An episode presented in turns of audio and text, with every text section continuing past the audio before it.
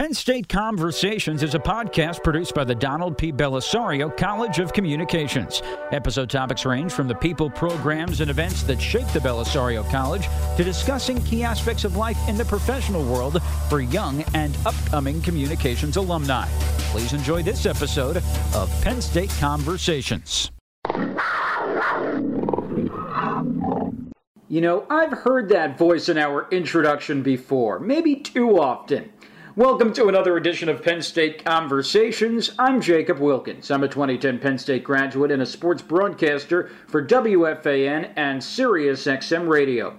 For this episode, I'm joined by Rich Russo, a 1984 Penn State grad and former Nittany Lion lacrosse standout who's the lead director for Fox Sports NFL coverage, working with Joe Buck, Troy Aikman, and Erin Andrews on the Fox A team each week. Rich is a 12 time Emmy Award winner and will direct his fourth Super Bowl for Fox Sports next year in Miami. Most importantly, Rich is a great guy. He's a very generous alum and supporter of the Bellisario College, and this is an interview I think you're really going to enjoy. And so, without further ado, Rich Russo.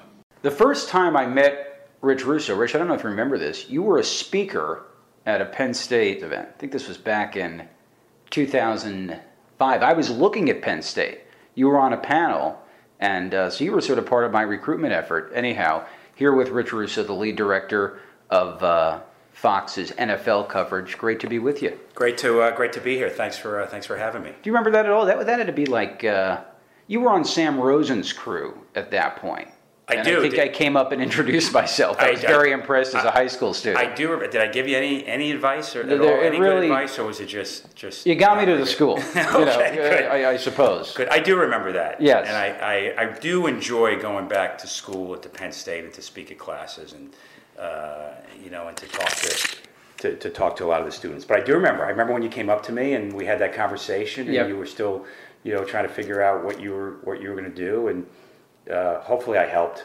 Well, and then you were a guest on my college radio show. We really did. You know, you were directing NASCAR back then, so uh, no, you've been very helpful throughout the years, and we're just we're both aging. It, uh, you know, you you look great though. Well, thanks. I appreciate that. That- I- thank you. Being Uh, in the gym six days a week still. Very important, six days a week. Yep, with all the travel, you Yep. have to you have to maintain it. No question about it. Yeah. Well, let's start uh, with the Saints Rams game. You know, usually, you know, we, these things can go chronologically, and we'll get to how you progressed to, to where you are. But for folks, you know, uh, looking at that NFC title game, you have that pass interference call that defines the game. Take me through as a director what you're seeing as the play unfolds and how you're formulating uh, the replays and coverage of it after. Well, first and foremost, and I, I do always say this, is I, I do work with an incredible team. So it's all of us together, obviously trying to tell the story the quickest, the fastest way possible.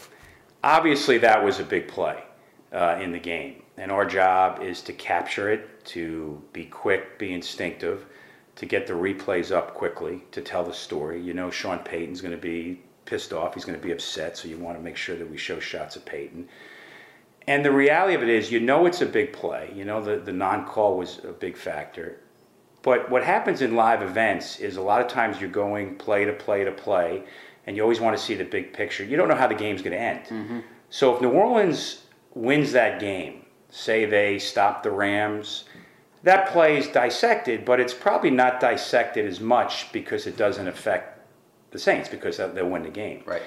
So the reality of it is, is after the fact, uh, you realize that it's it's a non-call. That really, you know, the Rams had one timeout left. There was wh- whatever was a buck forty-five left, and you know our job is really to to tell that story uh, as best we can. You know, Joe and Troy were on it from the start.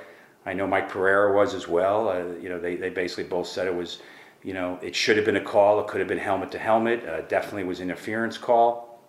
Um, and like I said, our job is really to document, to react, uh, and to put those pictures on television uh, as, as quickly and as fast as, as we possibly can. And you know, it's and I think you went back to it at some point during the overtime, and I don't know, and we'll get to the difference in what the producer does and the director does. You and Richie Zyontz, who's of course the producer on the Fox A team, were in sort of a recap moment. You did a little quick uh, in motion replay of that of that play. Right. recognizing how. I think you know you, you realize as the game's going Yeah. on, and, and like and Richie, like I said, we, it's such a team, and Richie's one of the best producers around that there is, and and he's so good at what he does.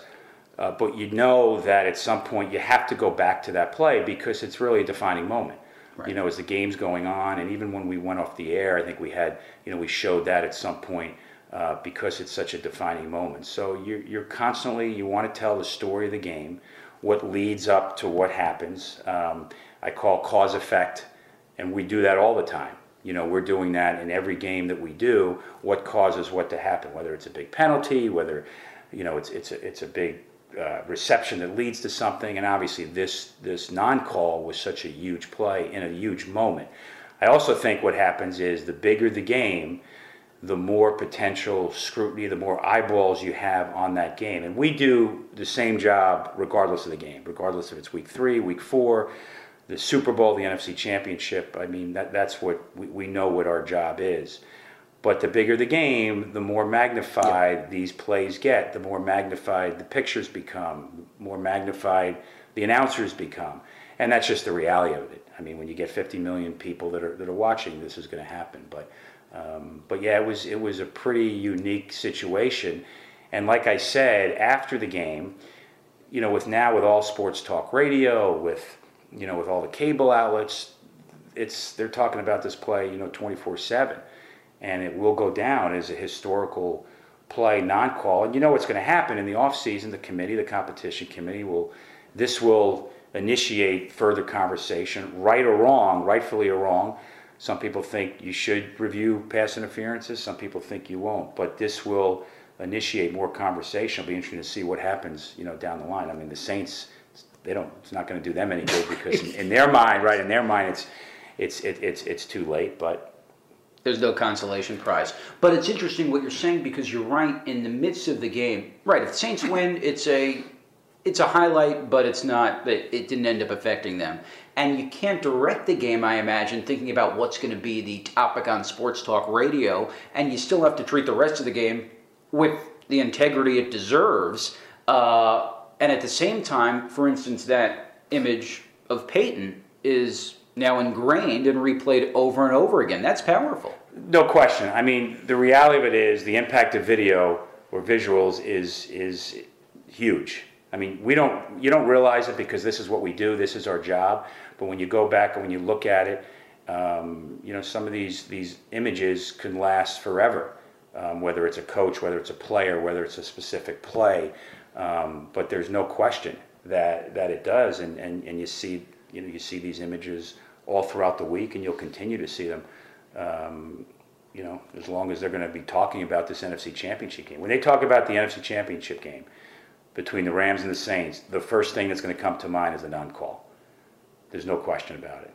Do you go back after a game and look at the way you covered it, and do you, is there sort of a ruminating of, well, if I took that angle or I went from that angle, or do you put it to bed? You know, it always. I mean, I'll be honest with you. Every broadcast, uh, I go back and we, I look the next day, um, and we never we never come out of a telecast with a perfect telecast. You know, there's always things that that I know I can do better, um, and but you hope that is blind to the viewer. You hope the viewer doesn't really notice that. Um, maybe there are subtle things that, that I think I could have done here versus you know here, whether it's a shot here, a shot there. But like I said, hopefully it's it's blind to the viewer. But yes, it's you self scout, you self evaluate, um, just like just like the teams from their perspective, we do as a broadcast. And you, know, you never come out. You always want to improve. That's the biggest thing. Uh, you always want to continue to improve um, each and every week. Right. Doesn't matter what level you're at. Doesn't matter. Doesn't matter what level. Even when I was coming up in the business, you know, I, I just wanted to improve as a, a BA or as associate director. Just do better, you know, and better and better, um, because that's how you, that's how you improve. That's how you get better.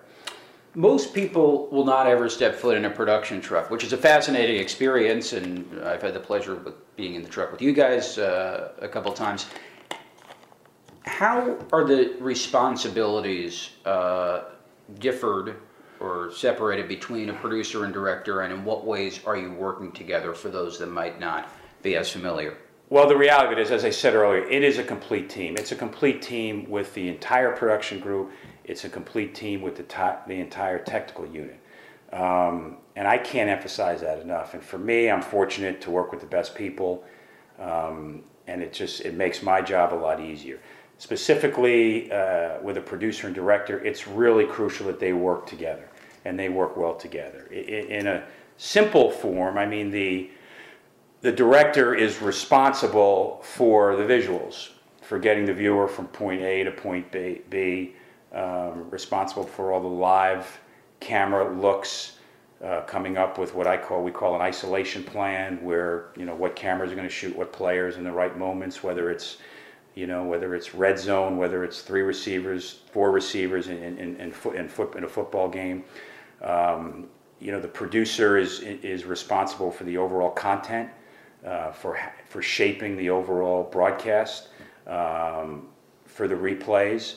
Um, but it, like I said, it's it's really important and it's imperative for both to work closely together. And I would think the that replays, makes sense. absolutely. Well, the replays are the perfect example of that. That's right, and you know you come up with a plan, but we also the two of us have a philosophy, um, and I, I think it's just something that we've we've both grown up and come up. We both came up through CBS, you know now now at Fox, and, and you're right. I mean it's it's making sure that the camera men and women are are, are framing things the right way, or getting the right reaction shots based on situations, uh, or knowing when to go for reaction shots. Um, it's all it's all you know. I call it organized chaos, but it all runs real smoothly because, as I said, everyone's very very good at, at what they do, and it makes all our jobs uh, you know real easy. And, and Richie and I, I don't. I'm not just blowing smoke. I don't say it. He's as good as as it gets. Um, he's just an incredible producer, um, but it is an incredible team.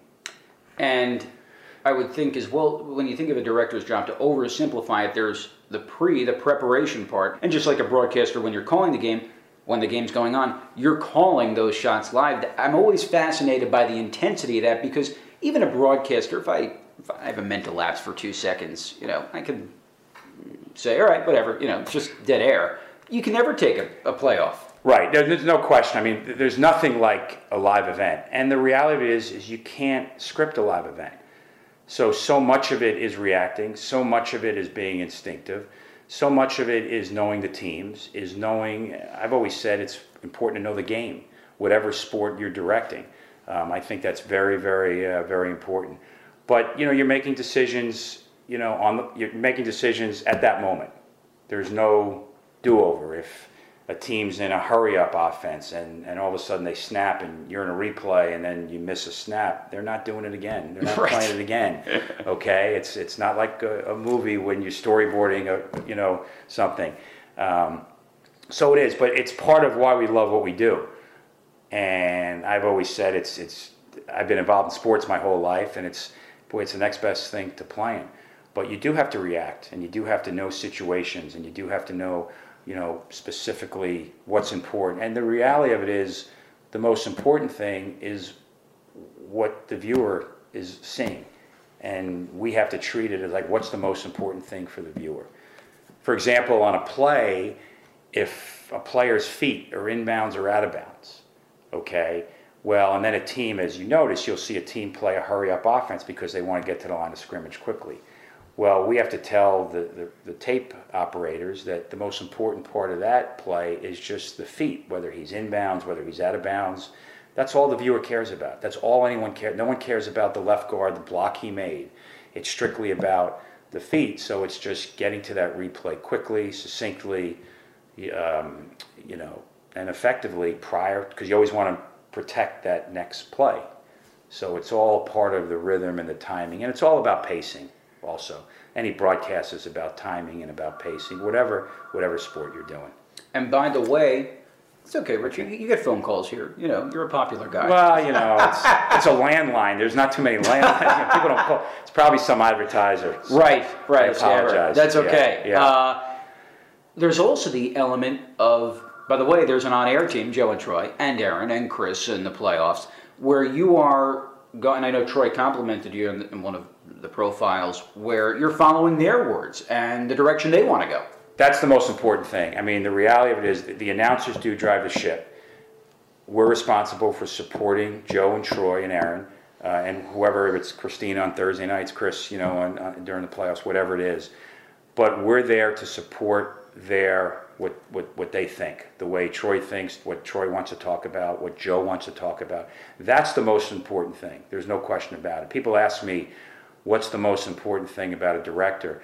The most important thing about a director is the ability to listen and to react, but to listen to the announcers.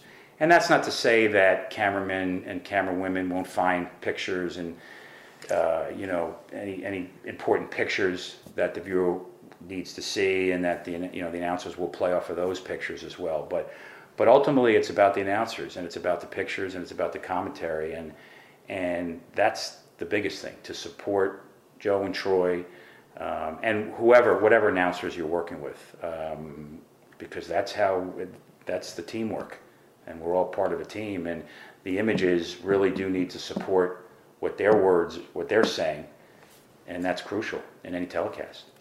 What is the week long? We alluded to it a little bit, but the week long preparation, particularly with the two games, as you alluded to Thursday night football now that you guys did, now that Fox has the rights. How do you manage the time and what does that week look like? Well, we, we really enjoyed it. I mean, I can honestly say I could speak from, for, for announcers and and, and for our production and, and, and our technical team too.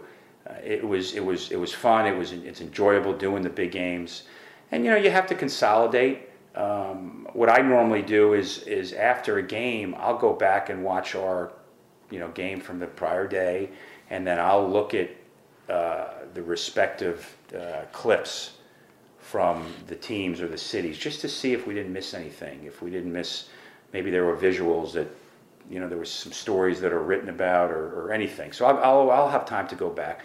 But it's basically everybody knows the preparation. Uh, you know, Troy. You know, he'll watch his film on his own now. You know, it, it used to be more where we would watch film together.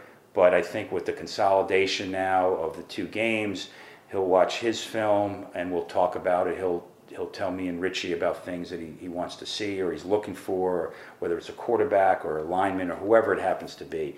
Um, and you just continuously you're reading up on on the teams, um, you know, the clips, doing research on the team. So, um, but I think what it does is when you do one game a week, you get so you get so enamored and immense with just so much research and information on those two teams. It almost gives you a, a you can almost kind of branch out a little bit and you can think more big picture. So, yeah, everyone's just as prepared, um, but I think it, it really worked. I mean, it worked for all of us. And, you know, it may not be, for me personally, when I go back and I, maybe a little bit less of that, because we were off some of the Sunday single header right. weeks. Right. So when we're off those, I may then take those days to look back at some of my games that we've already done.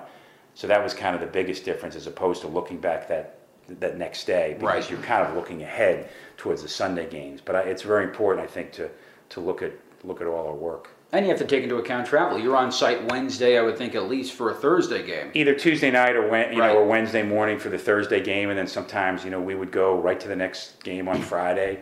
Um, uh, sometimes if we were on the East Coast, I try to get home for a little bit on Friday, then you know go on Friday night or work that out. But yeah, I mean, we would go Tuesday night or for or Wednesday morning for the Thursday game. Um, you know, talk to the teams. It was you know a lot of a lot more maybe a lot more conference calls just because of the schedule.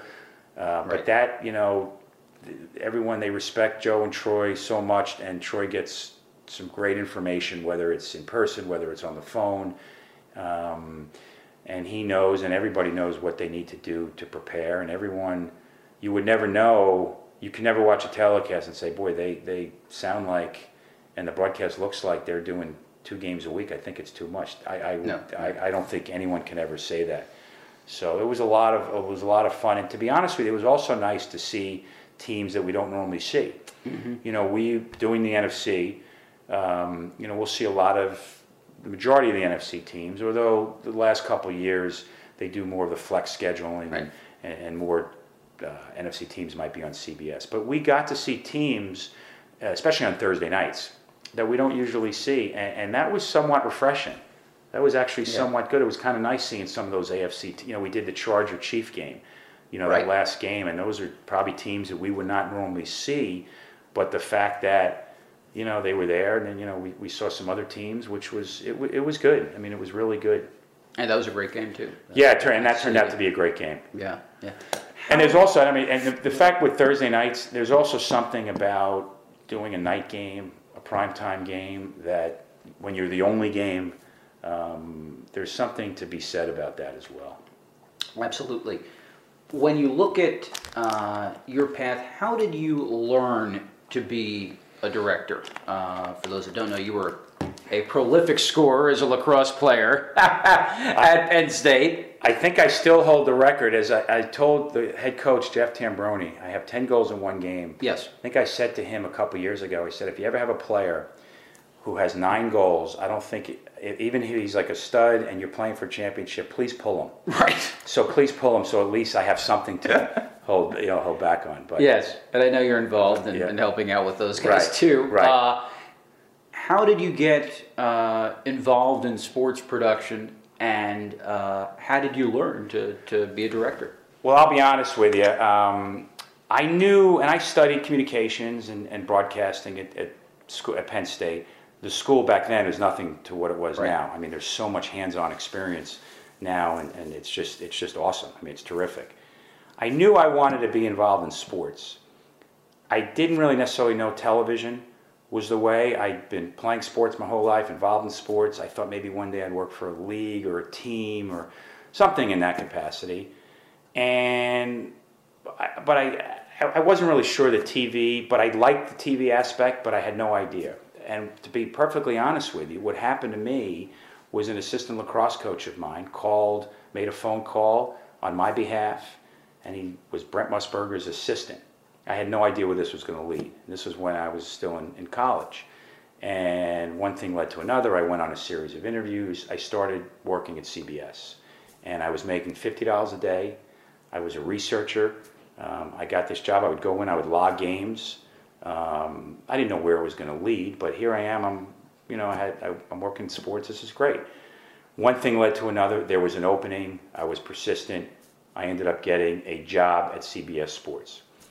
So, and I was a researcher. I would, you know, back then there were no Google, there was no computers, you know, there, were, there was no internet. We basically had to call the schools and basically get information. And I thought it was pretty cool that some of the information I was getting, they were actually saying on the air.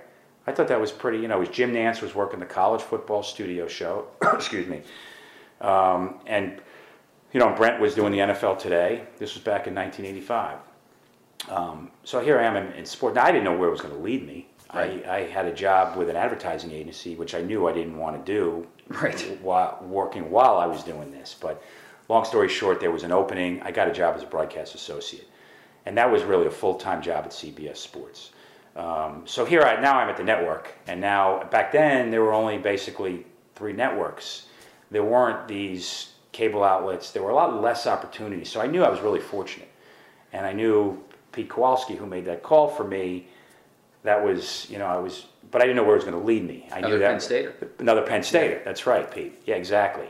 Um, so I got the job. So so I started at CBS, um, and I could keep going. You know, in 1986, I was assigned my first group uh, as a remote. So I was working the remotes, and it turns out it was with Pat Summerall and John Madden. And- That was a turning point, wasn't it? that was a turning point for me. Um, and again, I was just assigned that, you know. And again, like I said, I had gone on a bunch of interviews and, and things worked out. But that was a turning point. And I remember saying to my parents, when I got the job, uh, I said, Boy, I got to tell you something. I better not screw this up because here I am. I'm working with these legendary people, these legendary announcers, these legendary uh, producer and directors, Bob, uh, uh, Bob Stenner and Sandy Grossman and this is great. And I just, my dad taught me, you know, I just kept my head down. I just did whatever they needed, whatever they wanted, whatever they needed. I was just there for them, uh, and just kind of worked my way up. And um, but that was really a turning point, being on that crew, and being on that crew as I went on through the couple of years, and I would do the graphics, um, and I was also with them with Fox when you know, Fox got, got the NFL. Well, that was a turning point as well, though. That was a turning point as well. But I'll, I'll say this: Yeah. when I was with them initially, I watched Sandy Grossman and what he did and how he was able to basically affect the telecast, uh, you know, through the visuals. And I kind of said to myself, I, I like this directing role. Now, I had no idea if I was ever going to get a chance to direct anything. You know, I was just, I was just working, head down, wherever was going to lead me. I'm working with Pat Summerall and John Madden, Yeah. legendary people. I'm working with Bob Stenner and Sandy Grossman. But I did like, and I took an attraction to the directing aspect of it. And I asked some questions, and that was kind of the first time I said to myself, boy, if I ever get an opportunity, and like I said, I never knew if I would, I think the directing path is the way I want to go. Mm-hmm. Now, you get to Fox, and look, there was just an article about the 25 year anniversary of the NFL on Fox, an excellent piece in, in The Ringer. Was, th- was it an easy transition, or was there angst when CBS lost the NFL rights? Well, CBS lost the NFL rights, and I was fortunate. Ed Goren took some people over to Fox, and I at that time, 1994, I was still an associate director. Um, so I went over there in '94, and you know, at that point, when Fox got football, as John Madden said, they were known as Fox Sport. All they had was football.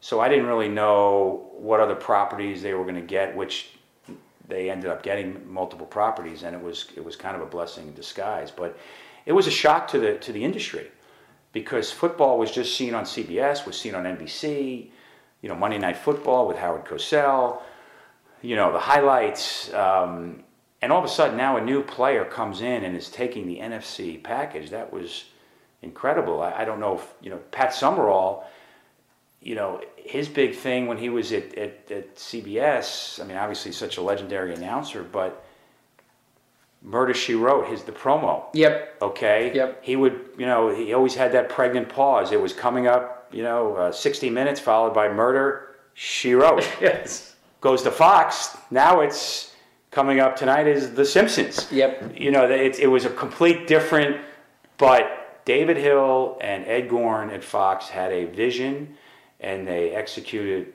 perfectly. I mean, it really, you know, they, they were able to get Pat and John, and that was the big thing. They got the voices, they got the faces of CBS to come over to Fox, and then sub- subsequently they got uh, Bob Stenner, Sandy Grossman, and some of the younger, uh, some of the other production people.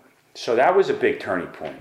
If I was still at CBS, and CBS now has terrific directors, a lot of those guys, a lot of those, they're still there. So there, there's not necessarily going to be movement. So going over there really was a blessing in disguise and really, really helped me. And so you did some producing at Fox as well, right? I did. The Yeah. first there, there was the openings were as a producer. So you take what you're going to get. You're going to get.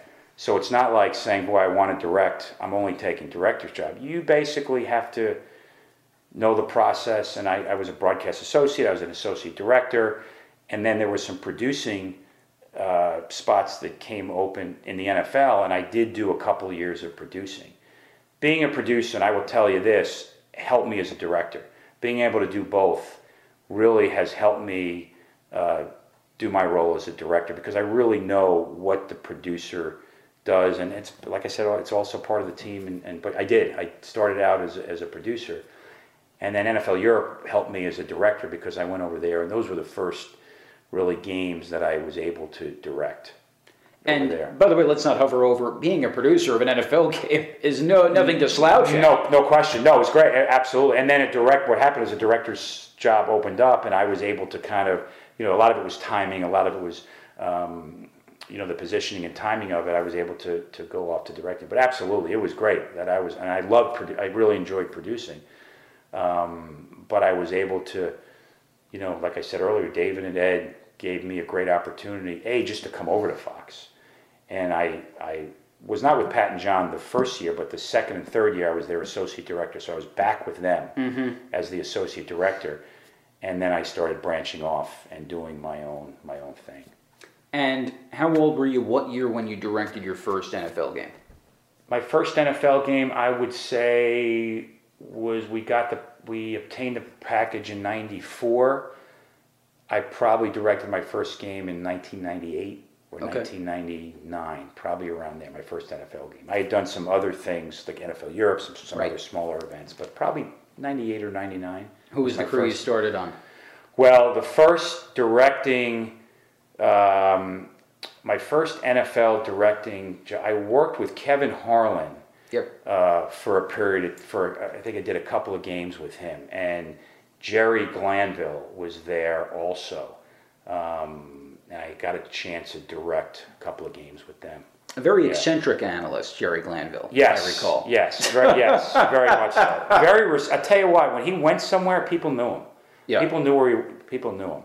So I got an opportunity to do to fill in a little bit on a couple of those those games, and then I was fortunate um, to do three years of the BCS. So we had the BCS, the college the college football championship. That was a, quite a few years down that was a the few, road. that was a few years down Yeah. the road, but that was like my first big assignment. Okay. So when I was doing the NFL and I worked with Sam Rosen, I worked, um, you know, with, with Bill Maas. Yep. Um, You're on that crew. I was on that crew. Right. That was really my first like crew, full time crew. Right. And then I was uh, right around after that. The BCS was Yes. really my. So we did the we did now we didn't have regular season football, but we did the bowl games for three years. The bowl games and then um, the BCS championships. So I would basically do. It's only two college football games a year, but it was really. Um, you know, it was really enjoyable, and there was some great opportunities. Yeah, and I will tell you this: being being able to work different Super Bowls, it, it helps when you're able to go to the big events, to work the big events. Whether it was Super Bowls in 1986, which was my first Super Bowl, was Giants Denver in, in Pasadena. Um, even it was as a BA, to the Super Bowls that I've been an associate director. Even when I directed the World Feed. Yep. Um, now the domestic feed is that's what that's what it's all about. Um, but just being there for these six or seven world feeds, just knowing the enormity of the event, it really helps, and it helps you. It's helped me throughout even these last Super Bowls that I've done. And that BCS, that was a big uh, event. What do you think led to that assignment beyond obviously the compilation of doing good work and, and experiences? Well, I mean, I was fortunate. Like I said, David Hill really took a, a liking and Ed, and, and and and that was a big thing. They they were big allies, and I, they like. I guess they liked my work, um, and that was you know that was it. And there was some movement, and, and I was able to to fit in that spot, and and hopefully, I would think that maybe led me to the lead NFL game.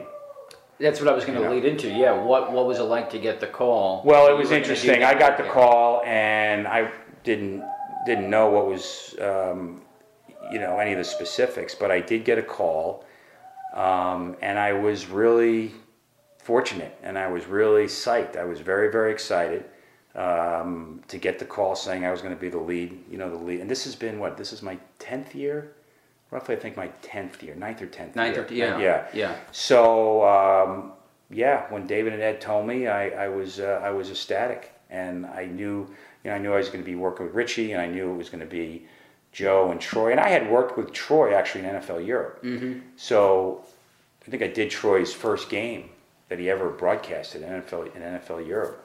So I had you know there was there was some history there as well. and we focused well i don't want to gloss over i mean that is such an, an amazing that call you can i mean that is the pinnacle of success in your profession i mean there's three of you four if you look at the the four networks that carry nfl games No, I think, and I appreciate that. Um, I think at the time, I'm not really thinking about it that way. I just know I want to do the best job I can. And I guess you're right. As when I did my first Super Bowl, where I did, you know, the domestic, Yeah. was Super Bowl 45 in Dallas. It was the Green Bay Pittsburgh game, and I then I kind of thought to myself, and other people had said to me, I said, you know, not many people have directed Super Bowls. And I said, I guess you're right. I guess that's, you know, you're probably right about that. So, you know, I, I take it, like I said, I, I'm very, very fortunate. Um, you know, a lot of it is just working with really great people, being, you know, good to the people you're working with. Know that's important. Um, and I think you're right. It's it's uh, it's been a dream come true. Like I said, I had no idea I was going to be able to. I was going to direct anything. You know, at 85 or 86, who knew? right Um, but I knew in the back of my mind it was something that I wanted to do, and the timing, the fact that Fox got NFL, the Fox got more football. We got hockey, we got baseball, we got you know now now college basketball, NASCAR. So now there were all these opportunities to at least get in the chair and try to perfect your skill and perfect what you know how you believe a game should be shaped and a game should be directed. And I, I, I was I was just ecstatic. Uh, yeah. It's, it's, it's, something to be ecstatic about. When you look at the multiple sports, it's interesting too because you have announcers that do multiple sports, but beyond someone like Kenny Albert, there's very few that do them all. And where you'd see, you know, to be able to do NASCAR, for instance, is it just intuitive that you know how to direct that sort of event, or do you speak to people that have done it before? Well, I'll be I'll be honest with you. Um, I think it's. I said this earlier. I think it's important to know the sport. When I and I, I'm when I directed NASCAR years ago, I didn't know anything about NASCAR, and I didn't grow up with it. I grew up with you know football, basketball, baseball, you know hockey. Um, I had never been to a NASCAR, uh, never been to a track, um, and here I am directing it. So I just learned and watched, and I figured it out. You know, I talked to people. Um, it was NASCAR was challenging. NASCAR, I can honestly say, was probably the most challenging thing I had ever done, especially initially. Um, people think, boy, it's easy to direct NASCAR you have 43 cars going around the track. You know what's uh, it, it's not it's it's hard. I mean it's it's you have 43 cars, you have 43 different uh, stories, you have you know things going on simultaneously, and you really have to know the sport.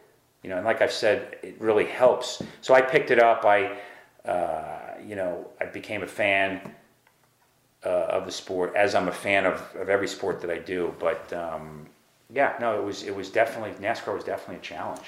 Yeah, no, and uh, lastly, I guess for people, a lot of students listen. For folks that are entering the business, obviously it has changed. There's a lot, uh, quite a few, substantially more networks.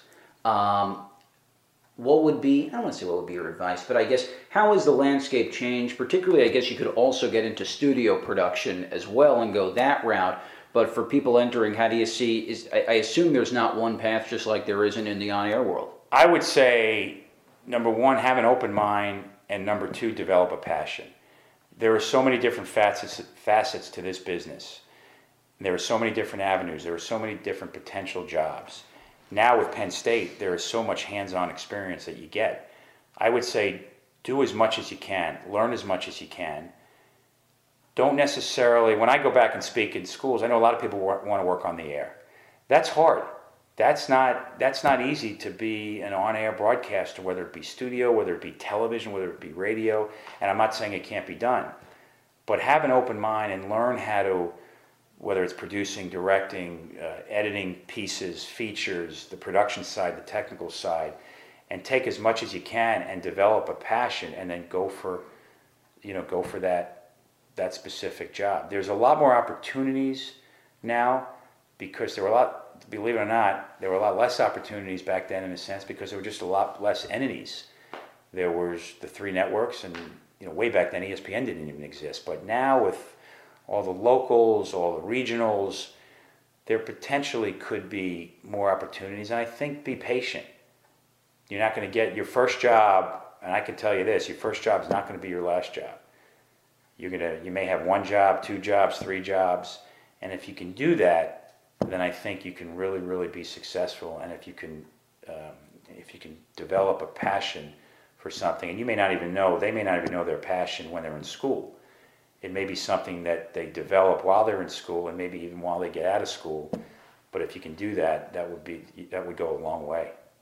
And just think of now you have, for instance, for the students to be able to do the Big Ten Student U, where they can direct. I mean, that wasn't there when you were. Uh, I think it's great. I mean, I, I, think it's unbelievable. I mean, I've gone back there and I've actually seen the the thirty minute newscast that they do. Yep. And I went back there and I was amazed. And they were a lot of the very talented students.